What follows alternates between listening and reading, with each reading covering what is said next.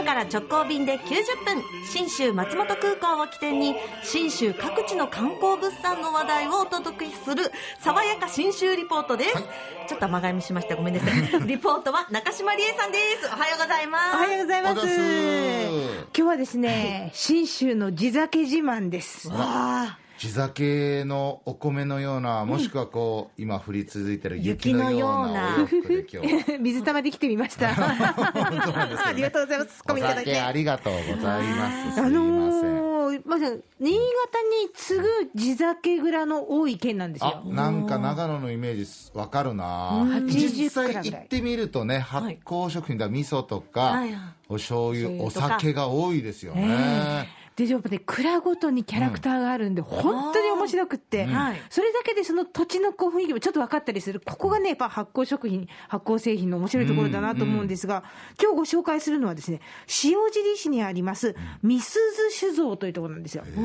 漢字で書くと、美しいに、寿に同じって書いて、みすずって言うんですけど、えっとね、標高が750メートルの場所にあって、えっと、蔵自体は明治の26年創業です。ちっちゃい蔵なんですが、このみすず酒造という名前を聞いて、なんか、なんか記憶があるって思った人は多分、ラジオ祭りで私にゴリゴリに押された人だと思います。毎年ラジオ祭りで信州の名刺を並べてたんですが、どれがいいですか？って聞かれたら、私最初に、えー紹介してる日本のうちの一つがこのみすずなんですよ。そのぐらい美味しくて。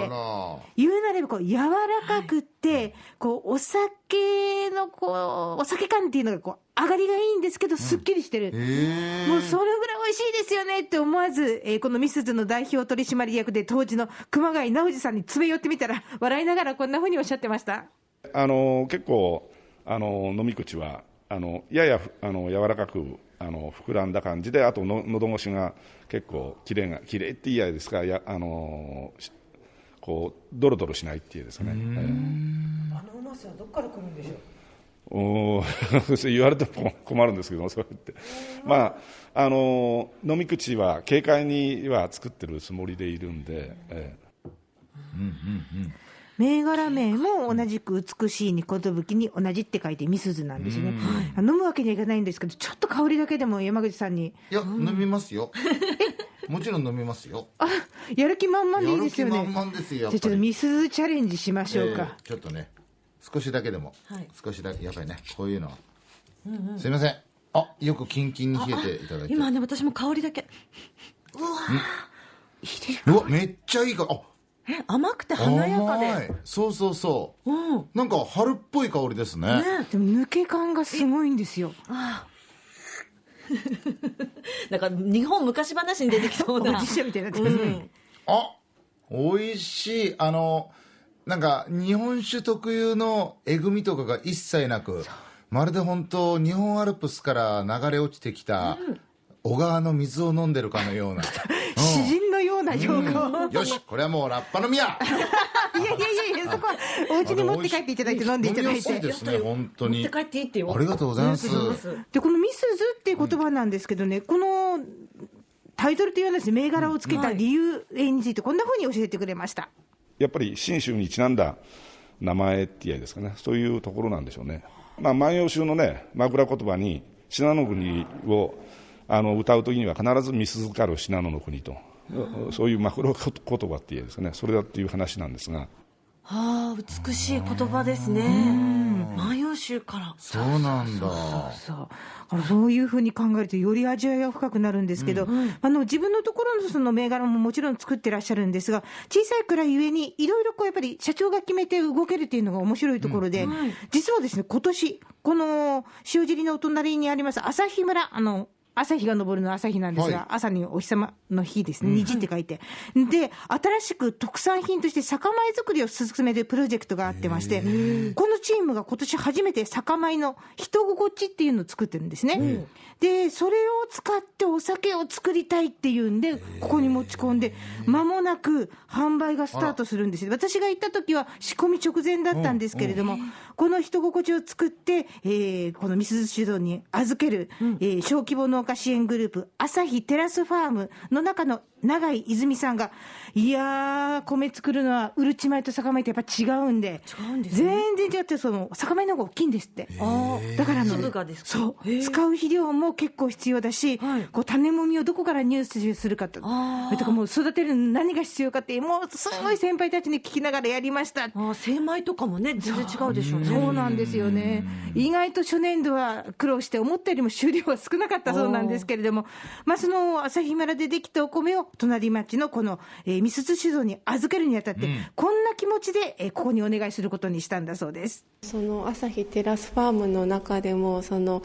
どこに作ってもらうかっていうのも議論があってそれでやっぱ最終的にあの朝日ではやっぱりみすさんのお酒があの一番なんかもうお祭りでも必ず出てくるんですよね。それでみんなもみすずさんのお酒大好きですしあの朝日で作るんならあのぜひ皆さんに喜んでもらえるお酒を作りたいのでそしたらもう朝日のみんなが好きなあの酒蔵さんにぜひお願いしようということでみすずさんになった。が好きなまあ、安心して預けられるというか、ここならこの米でめちゃめちゃいいお酒作ってくれるだろうという信頼だ。うん。で、仕込むときに、えー熊谷社長はこんな風な方向で作ろうかなとおっしゃってました。いわゆる特別純米から純米吟醸タイプの感じに仕上げたいなとは思ってるんで、ですから、まあ、おお温度経過もね、あまり高くならないように。あーそうなんだ。ちょっと少ない収量を特上のね に仕上げるっていう珍しいですよ。プレッシャーありますね。あの少ないんで、はい。温度管理難しいんですって。あ。で、蔵の中でも一番ちっちゃいタンクで、はい。なんとか作るんで、ドキドキだったらしいんですけど、仕上がってます。本当ドキドキしますよね。えーですね、やや辛めで程よい酸味を意識して、まあ、軽くキレの良さ、それで言いながら膨らみのある仕上がりをイメージして作りましたよというのが出来上がって、名前も朝日村の中で、あのこうあのみんなの意見を聞いて、テラス、ピカピカテラスのテラスという名前で出すんだそうです。朝日が街を照らすように。そうなんですよ。す。人の心も照らすって、いっぱいイメージが多分あると思うんですよね。これが来週の月曜日に発売になるんですが、あの、朝日村の中だけでの販売限定350本らしいんでもし付近に朝日村近くに住んでる人がいたら、電話するなり、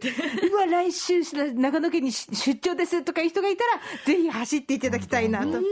で、まあ、この点のね、朝日村のテラスが入らなくてもですね、まあ、みすず酒造のお酒は間違いなく美味しいんで、はいぜひぜひ信州土産、お取り寄せなども使っていただければと思ってます。はいみすず酒造のある塩尻園の玄関口は信州松本空港です。福岡空港から FDA 富士ドリームエアラインズの直行便が90分で結んでます。爽やか新州リポート中島理恵さんでした